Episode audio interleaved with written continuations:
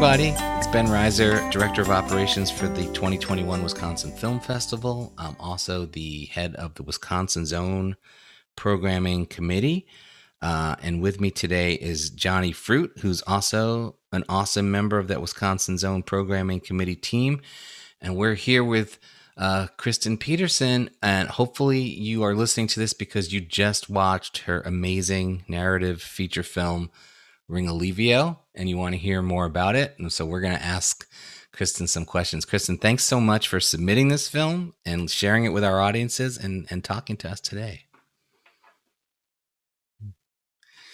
Um, I'll start us off, and then Johnny, you can jump in with the next question. Um, I uh, we showed pet names at the festival, I guess two years ago, or maybe three years ago, 2018, whenever that was. We, we so so I was familiar with Meredith Johnston from that film and her performance, and I was also familiar with uh, Dana Shahada and her cinematography. Uh, but I have to say, they both went up uh, uh, any number of levels in in Ringolevio. Uh, wowee! I can't believe how beautiful this film looks, uh, and the performances are fantastic. And I I love the sort of I love the tone of the film and the sort of low key dramatic tension. I feel like there's a there's a, there's this almost irresistible temptation with um, indie filmmakers uh, doing narrative features to try to like up up the tension or you know make, make it make it dramatic and and thinking that they're not making it melodramatic but kind of making it melodramatic anyway and that does not happen in Ringolevio. So congratulations on all of the above. Uh, but I was hoping you could talk to me about um, about how you came to work with Meredith and with Dana. Um, I'll start with Dana because um, our relationship had, you know, we'd made um, a music video together, and um, we come from like the same filmmaking kind of cash in um, Milwaukee. So Dana and I got really close um, working on projects together, and we I had produced a documentary that she shot as well right before Ringolevio. So I had a lot of experience working one on one with her and like having those long conversations about like method and phil- philosophy of cinematography and and um, we also we come from similar backgrounds um, midwestern um, a lot of like christian um, church raisings um, so we we just really related on the kind of the um, the brooding Midwestern girl vibe. so it was like I knew for sure Dana was going to be the cinematographer, and I was lucky that she was available for it. And then Meredith Johnston, um, I didn't know her personally. Um, obviously, had seen Pet Names and like loved it, and and knowing also that she's a writer and she had like a really good hand in um, in like judging the script. She gave really good notes. Um, I like I think she was already on board as playing Marissa by that point, but even on set, there were just moments where both her and Nicole would be like, "What if we tweaked it this way? What if the dialogue started with this character, not you know?" And they were just both. And Nicole's also a, a screenwriter and a playwright. Um, so yeah, it's just like it was such a delight to get to know her with this project and like really see like she's brilliant. Like meredith is a brilliant um, mind. And she like psychology of humans like she just has a great handle on that. Obviously if she can play such like diametrically opposed characters and do both of them so well um yeah so that's that's dana and meredith. I extremely lucky to have him on the team. Yeah. Um, so this is sort of going off of what you said about. I just thought it was interesting how you said you made some like changes on set and you were doing some tweaks even like while shooting. Um, so I'm just curious because this is your first uh, feature film, correct? Yeah. Um, so can you just talk about like maybe the unexpected good things or the unexpected challenges? Just how how that, how that process was for you your first time making a feature film. Um, this is a very large question because not nothing went as planned and everything went as planned. Um, the like delightful surprises was um, well, I'll speak to the actors first. Every the five main actors, all of them brought to I would say at least every group scene there was like so much beautiful magic that happens when all five of them are are visible. Um, and they're just like little moments that they would create wordlessly between each other. And then there were moments in dialogue that were just like so perfect, like perfect improvisation. There's particularly one of the earlier scenes where um, the two women are like on the bunk beds and one is squeezing the hand saying S O S. Like that was not scripted at all. And um, Dana, our cinematographer, um, she's I would say she's very zen. She goes with the flow, and I think that has a lot to do with her documentary background as well. And also, she is a narrative filmmaker in her own right. She knew where the camera should look and to never cut. Because, like, these actors are like magical with how like they embodied each character and they just knew what each character was going to do and a lot of the scenes that you see a lot of the longer scenes that you see, um, the like tail end of them, that's improv um, that we kept in. I kind of I want to jump in to ask you about what I think is the same scene that you were just describing with the SOS. There's a the scene when they first go up to find the bedroom that they're going to be staying in and find the bunk beds. I, when I watched it again this week, I took note of how many different setups there are in that scene. It looks amazingly well covered. I mean, there's like, it feels like there's like seven different shots that you're cutting between. And it almost made me wonder, like, whoa, was this were you storyboarding this down to the to the to the you know to each moment? Because every every one of those moments is captured in really fun and unique ways. There's one shot that's through the doorway and you're just sort of seeing their feet hang off the bed and that's perfect. But like but yeah, talk to me about the prep work. I, I, mean, I can't get over how beautiful this film looks and the cinematography. And I know that you're a poet, and I feel like the poetry of this film is is a lot of it is in how it looks. And I'm just fascinated to sort of hear um, about how you how you and Dana came up with that look and what you did to create that look. And I, and I love hearing about how that look is ultimately achieved even in post production because I know so much happens these days with like color grading and I'm I'm curious as to what those images look like sort of right out of the camera as opposed to how they look like when we watch it now. Um, and and like what your reaction to those finished images was when you first started seeing them. So prep work um, yeah everything was storyboarded. I had stayed at that farmhouse as an Airbnb actually near Madison um, oh. probably two years before I even like started showing the script to anyone. Um, so I was really aware of it, and I didn't even know if the Airbnb would let us shoot there. And thank you, please, yes, that was amazing. Um, so I had already had everything in mind, and while I was writing it, I knew where certain scenes were going to take place, except for some of the game scenes that was kind of on the fly. But the storyboards, you know, still worked with the landscape and stuff, so that was great. But there were also like I would say particularly the kitchen scenes. Um, like the the scenes with all five characters in it, um, we did have to like like the morning of. Um, like we we did this thing where we created a map of the space that we were going to be filming in. And then um, Jane and I would walk around with the camera and make sure that because we did not have enough time. We did not have enough daylight. Sometimes we we mostly lit every day daytime scene anyway, but we just created a map like this is where the camera is. It's going to be going up and then shooting this way, or you know. So that's it was a combination of like so much prep work um, with Dana as well, and then that we just had to scrap. A lot. Like I would say, I had half of the shots per scene had to be cut um, and that's when we had to get in and be like, okay, we need coverage. Make sure we see everyone at least. That's where we start. You know, it was yeah, it was a combination of prepared, just as all filmmaking is. Um, yeah, going with the flow and being as prepared as you can. The next question was um, The look of the film. cinematography. Yeah, Yeah. Um, the look of the film. Yeah. those were it.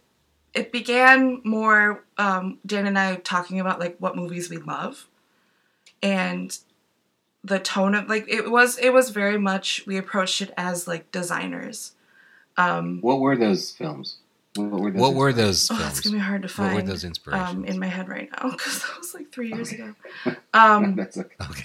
no, I mean another thing is a- like I'm not going to do justice for uh, Dana's perspective because she she has her like her favorite cinematographers who are working currently, um, and like there's terms that I can't remember now, but she she really she approached it with like I I want to do what this TV show did with how they lit naturally through windows and I forgot the name of that now. And I was like okay that works. That's perfect because I want it to feel dusty. And like so I had like you said like the poetic kind of way of um talking about it. And then she would in real time translate it for me and then we could research oh yeah that is what i mean. Thank you. Oh like you you have the the conic words the the lens language for that. Um and i i would say words like the scene has to feel like there's so much dread in it but they're still happy to be there. And then she again she would translate it. Um the next part of that question i think was coloring Yeah, yeah, like how different the final images look from what you were seeing as I guess I guess they still call them rushes and things like that. Like is it like are we seeing what she was able to achieve on set or is there a fair amount of So we worked with the colorist. She had moved to LA, um, so we weren't able to be in the same room with the colorist. But Hmm. he kept saying like, like everything's so balanced, and, and one shot to the next is like I like, and that does not happen now that people know they can fix things in post. So yes, she, Yeah. you know, her Virgo sun is showing with her perfectionism and um, attention to detail. Um, but what has been changed was there was a lot of like purples and light blues and pinks, um, not necessarily like juxtaposed onto it, but um, brought up, especially the evening scenes. We made the the blacks like a purple in in one of the scenes, or like a bluey, like a really deep blue. Um, we yeah we brought up a lot of the the blacks, and so we you know brought the the whites into creams and the blacks up into the like still dark, shadowy, but more in a color, like a blue or a purple. Um, that was a, an amazing process to see what the possibilities were. And we hmm particularly chose like photographs from the 60s and, and films from like print films um, as examples for that. Again, the exact films are like eluding me right now. I, I'm gonna. I want to give it back to Johnny, but I to. Um, this is the last question I'm to ask about lighting and cinematography and stuff. But I just, you know, my, I'm sort of just overwhelmed every time I see this film. I'm like, I don't. I don't think I've seen a better looking film at the Wisconsin Film Festival over the past ten years. But the um, there, I, I wonder how much, how much of the sort of practical lighting and stuff was sort of hey this we arrived and this is what it was and we took advantage of it and how much of it was like okay we're bringing these things because we know we want it to look this way and the sun the thing that comes to mind most is the amazingly fuchsia light that's coming from that fish tank in their bedroom. Was that something that dana was like we're gonna make this thing fuchsia or did it just did it was was did there happen to be a fuchsia That was tank in that um that started with me i wanted the that color um just screams to me as like nostalgic but like a very masculine femininity and that was really important for me. Um and it, it was difficult to find places to incorporate it. So dana and i talked with um our um oh my god production designer deanna nunez and we're like can we do this here? And she found like a bunch of products that we could test out. And we did go up to the farmhouse to test out that pink light. And then Dana was making sure like, but we, and then in coloring, we did also intensify it as well. Um, there's not many, there's not as many instances of that fuchsia or like the, the really light pink as I would like in the film. But that color does not exist naturally. very often. right, right, right. So yeah, the the question about practical or practical lights. Um, I'm also thinking. I'm thinking of I that where that they're like almost like those those those white Christmas lights that are wrapped around the poles. Um, you know, was that also set dressing or something that sort of came with the place? I because those are remember we added Christmas lights, but there may have been some there, which probably informed us getting more to to bring it up. Um, Yeah. yeah, it's hard to remember like what the reality of the place was because I had written it in knowing what it was like. Um, like for example, there's like a, a gay rights flag hanging on the house, and we didn't know that was there, and it wasn't there when I stayed two years prior, so we just didn't take it down. Yeah, um, Yeah. I did have a question earlier that I was thinking about um, how much improvisation there was, but you sort of already um, talked about that a little bit. But I want to know kind of just about um, mostly about the three brothers. Those characters, they just have such like fun, strong, unique personalities and stuff. And um, I definitely got the sense that there was some improv going on just in those great scenes where everybody's together and sort of being themselves. Um, so I just wanted to know like if those if those characters sort of came out the way you had originally planned them or if you let them sort of do their own thing and find those characters on set and like through improvisation or yeah just how, how those characters all came out That's a difficult question to answer because each of those actors approached their character so differently. Um, but but I would say I was very flexible, and they were so good at being um, forthright with ideas and running it by me. And usually my answer would be like, so they would give me a really great idea for a scene. They want their um, that brother character to be doing this, whatever they they felt like really embodied that character. They would pose it to me, and I would say, I like it, but can we make sure that you do this element of it, or can we make sure that you're um, you're still focusing on Marissa. You're like you're facing her because all of the brothers are constantly worried, thinking, obsessed with their sister. Um, that's like that was the the theme for all of how they approached their brothers. The script um, was pretty clear about how different they were, and then working with them before we you know went into rehearsal and talking about the characters one on one. I'd sent them like a, a document with their personality types, their astrological signs, their occupation, and like what's on their mind. And you you have no concept of what the oldest brother's like personal life is, but the actor did. Um, he was aware that he was in a relationship with a single mother across town, and that that was a really great way to jump off, especially for the actor Josh Koopman. Um, because he, he had so many questions like well i just feel like she would be here and i'm like she's not why isn't she here you know like that kind of thing and then we'd have a great conversation and it would actually show up on camera in a certain way. I will say specifically about ozzy i had intended that character to be a little more um, caustic a little less funny and like jolly. But the more that i saw and like thankfully we did a few scenes where it wasn't necessarily important that he was nefarious caustic or jolly.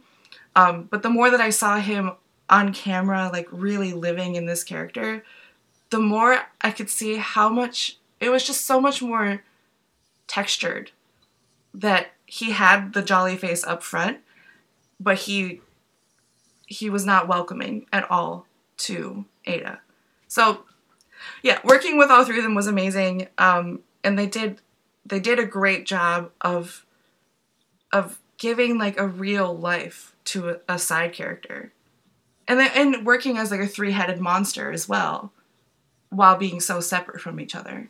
actually uh, just going off of that then because it's it's just really cool to hear how much background you put into characters because i know that's something a lot of filmmakers just have different opinions on is how much to get into that kind of stuff that we don't see on the screen um, just a little more specific of a question but i can probably count on one hand the number of main characters in films i've seen that are entomologists or interested in entomology and bug stuff. I just thought that was a cool i personally am terrified and creeped out by bugs and so i just thought it's like unique touch to put on a character and just add characterization and the way that it comes up later um, and sort of bringing them together a little bit. So I just, I guess I was just curious, like how that sort of specific aspect of her character came to be, and um, if it was ever going to be anything else, or if that was something you kind of thought of earlier on, or yeah, just how that came to be. Again, it's really hard to remember the genesis of certain ideas. Um, in the process of writing the script, that was like the last thing that was added. I, um, it's really important to me to make characters feel so lived in um, like they're actual people and that's that's how i approach the story too is like this is a reality where we're getting to spend time with these people over a weekend and then all all of the things that occur when you when you get to know people and the things that you notice um and i'm not sure where the bug idea came from but i was writing the monologue at the near the end where she's talking about um, going abroad um, alone and feeling like so deeply alone. And like that is that's like that's my experience but i hate bugs so if i went abroad alone how can i make that more visually or more symbolically interesting um, and then i think i was thinking about how she treats marissa as like a thing an object and i, I know she cares about her um, so then I was thinking about like enthusiasts and um, how sometimes certain enthusiasts just like confuse me. And I was like, what is something that someone can be enthusiastic about on a farm? and I think that's maybe where it came from. And like, I just, I do not understand bug enthusiasts. I currently do because I went through the process of taking care of this praying mantis for like a month with um, our production designer who also took care of him um, and then and then it just really snapped in place, realizing that when people collect bugs, they put them in an environment that those bugs don't thrive in. And that's how I was seeing their relationship, Ada and Marissa's, is Ada had this idea of who Marissa was and had encapsulated her, but then like eliminated the potential of Marissa being or evolving over time. Um, so it's just like it just felt so.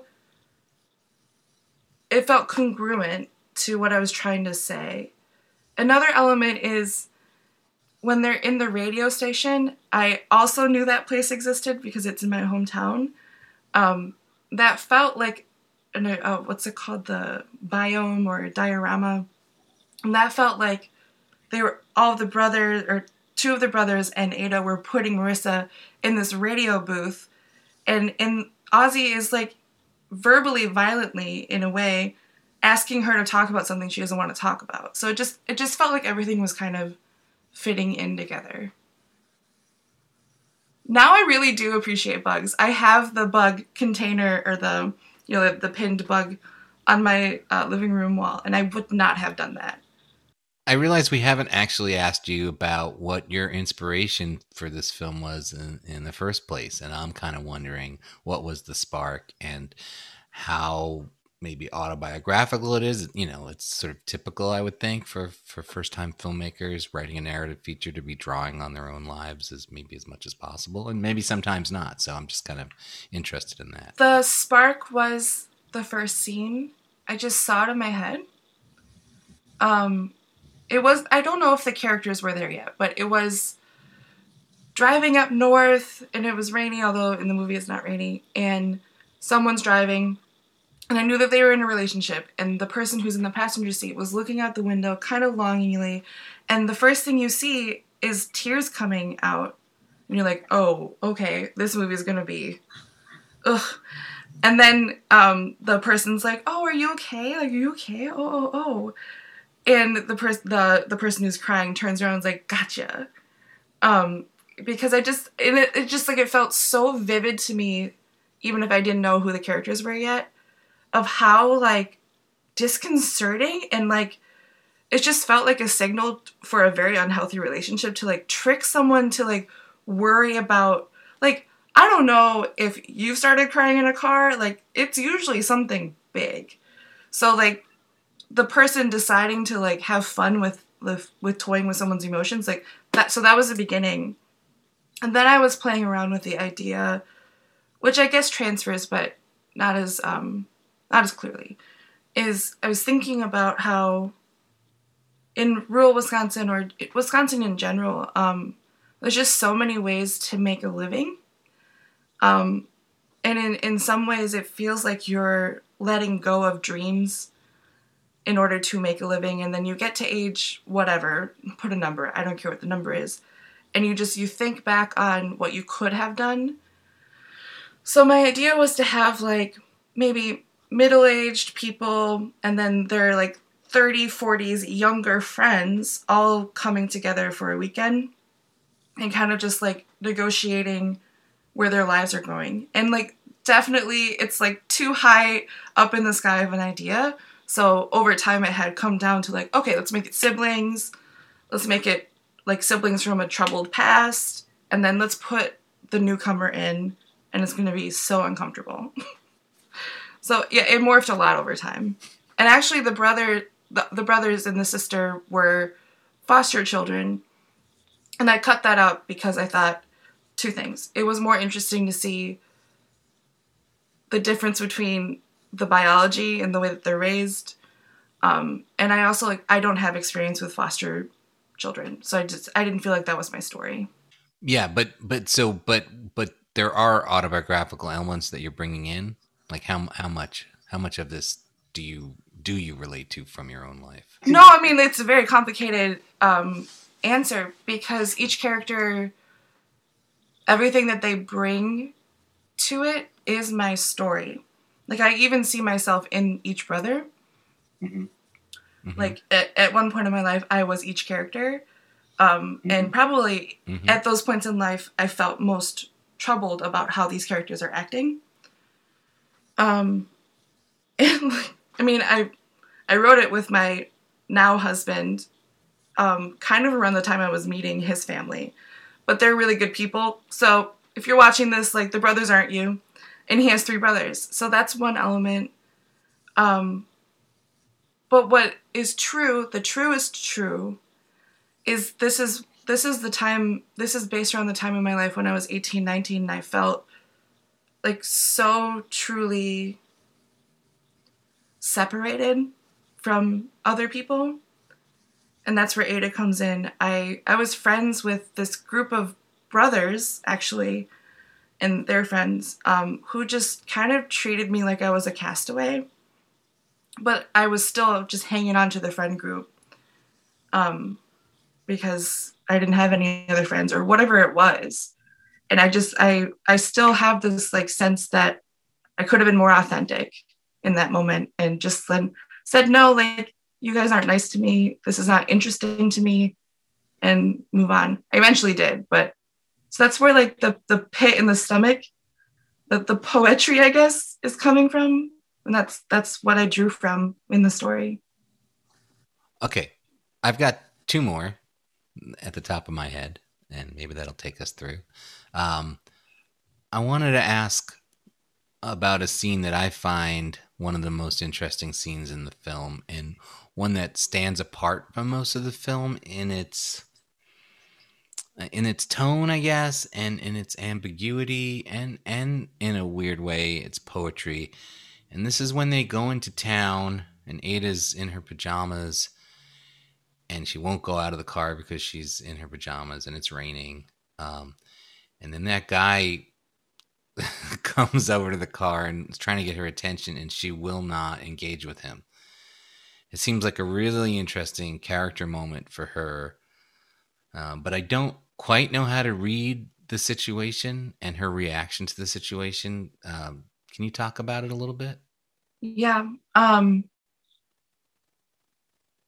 that's interesting that you bring that scene up. Um, in that it's it's it is one of the quietest moments. It's also the, probably mm-hmm. the only time that you see Ada like alone for that long. Um, mm-hmm but just I, I have to say because it keeps popping up in my head. The the man, the play, the person who plays that man is the executive director of the Beloit International Film Festival. Um, and it's just like I would avoid him at all costs too. Yeah, like his voice is so. No, not I really. know. I'm not really kidding. Um, yeah. um, just an interesting cameo. Um, I wanted to show that it wasn't just the brothers that was like invading her comfortability, her comfort. Um, that this is how she exists in the world is like she also like raps on the car like really hard, so it's jarring. Um, and her her Mhm. response is to freeze. And and that's like that's one of the four trauma responses too, which is interesting for me. Or I wanted to show without it being a violent act, like how someone can um, react to to something that is alerting, and that's how she treats a lot of her experiences with the brothers too. Is like the brother takes a shower when she's on the toilet and she freezes. Um, so it was important to show like no, it, it's not just these brothers. It's not just her like anxiety of meeting her girlfriend's family. It's that's how she exists in the world. And also, I think I hope it shows that she's only really comfortable with bugs that she can hold in her hand. Um, there's just this this I think disconnect from from humanity for the character of Ada. I hope after this this story that she sees that for herself and she she grows. She actually looks for true connection. It's great. It's a great scene. Um, I guess let's talk about. Um, I mean, we can wind up with this the the title of the film and the game Ringolevio, which I was sort of like a little bit like, haha, like kind of proud of after we all watched it and started talking about it. Was I was the only one who seemed familiar or even knew remembered how to pronounce the name. Um, and but then watch, watching it again recently, I was like, yeah, yeah, I I know this game. I know the name of this game. I grew up in Brooklyn, New York, and it was something that was played all the time with a bunch with a with a bunch of other kind of street games. We used to have this weird game called Skelly, where you'd like put wax into like a, a plastic milk container cap, and then draw it with chalk like a like a game board in the middle of the street, and you'd shoot these little milk caps into different squares on this board. Um, but then I realized, and I think it's actually true, that even as a kid, Ringolevio is something I never really understood how to play. I didn't really understand the rules, and I still don't really understand the rules. So I'd love to hear uh, the rules and how you came up with the idea of naming the film after this game and what it means in terms of the, you know, I guess the, the theme of the film. This is a great question. Um, I will say Ringolevio, as it's played in the movie, is completely incorrect. What I wanted to convey with that is that these kids who, at one point or another, one of them was living with their aunt or grandma or whatever character in Brooklyn for a summer, then the other one would go the next summer and they would come back and like try to remember what the rules were. And it would just, Mm. you know, like the game of telephone, um, which is just like my experience with kids' games growing up. And I felt like that was, even if you can't pick up on it, like that was an interesting um, thing to put in a movie. Um, I love that. Yeah. so it, I also like it was important to sh- to play a game that like wasn't from where they're from, um, to show that like how how split up they are, and maybe that's just something for someone who's from Brooklyn to know. Like, oh, they played in Wisconsin. I don't think they do. You know. Um, and then so I did more research into it, and there's there's so many articles about it.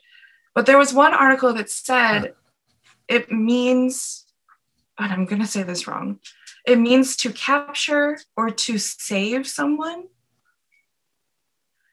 And either way, if it means to save someone or to capture someone, like that's what these two, well, this is what Ada is doing to Marissa. Um, and also what the what Marissa knows as a like a close relationship. She knows by the way that her brothers raised her that to be loved is to be held or captured. Um, so that was the symbolism for it for me. Um, I don't know if I answered the whole. Oh, why did I name the movie Ringolevio? Well, I think you just said that, but yeah, go ahead. Not much. I, I just like that was like the working Oh, okay. title. Um, I really didn't want to name the movie after the game they play, and also like they verbalized the word, but it just it stayed. Yeah. And I'm a little concerned that people might think Oh. it's a foreign language film, but that's fine. Uh, the other part of the question that I don't think you did answer, and it's fine if you don't, is what are the rules of Ringolevio? Um, Wikipedia will tell you. How do you play that game? will tell Wikipedia will tell you. Um, oh, Wiki- the way okay, that we yeah. it, it's more like capture the flag. But I've actually never played it myself. I've only tried to watch videos and try to like ascertain through the internet. Oh, I uh, yeah. Listen, you know, in the in the summer, you know, in the summer in Brooklyn, you're on the streets, the hard streets of Brooklyn. Like you want the most complicated game. You want a game that'll take you all day long to play. So Another one element that I used in like the the pitch documents was the only reason you can pause the game is if you're going to school, church, or sleep. Only reasons you can pause Yeah. the game. Wow. So like, so games would pause. Games would last more than Yes. a day. Often That's intense. weeks.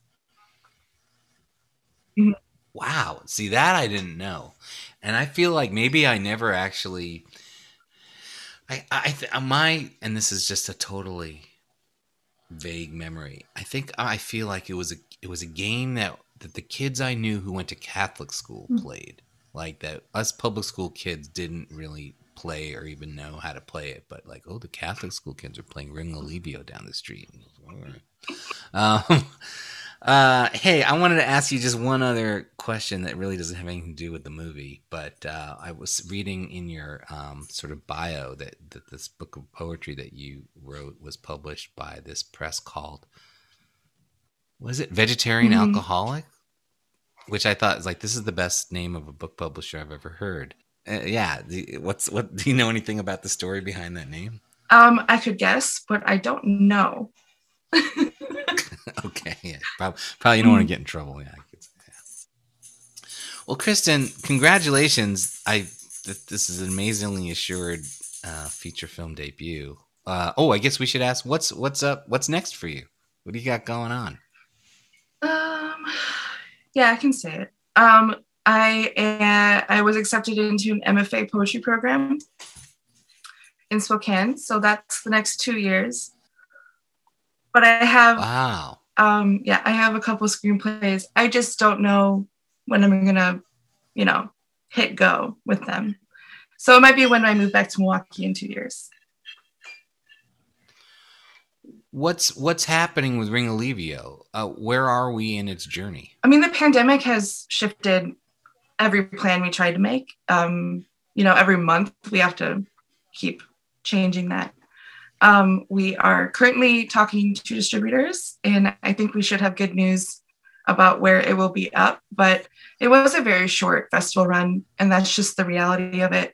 We haven't had a physical screening yet.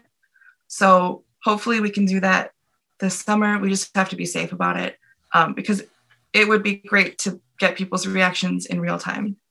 Well, and also it'd be tragic if this film doesn't show on a big screen somewhere. It's so beautiful. Thank you for that. I agree. Um, I, I was able to watch it um, at the Oriental uh, Theater in Milwaukee um, just as like a sound test and just with, you know, one other Mhm. person. So, and it was magical. Like it, the sound design is great. So, um, yeah, and I'm looking forward to the in-person screening. Well, thanks so much for sharing the film with us and spending some time. Thank you. Great questions. I really appreciate it.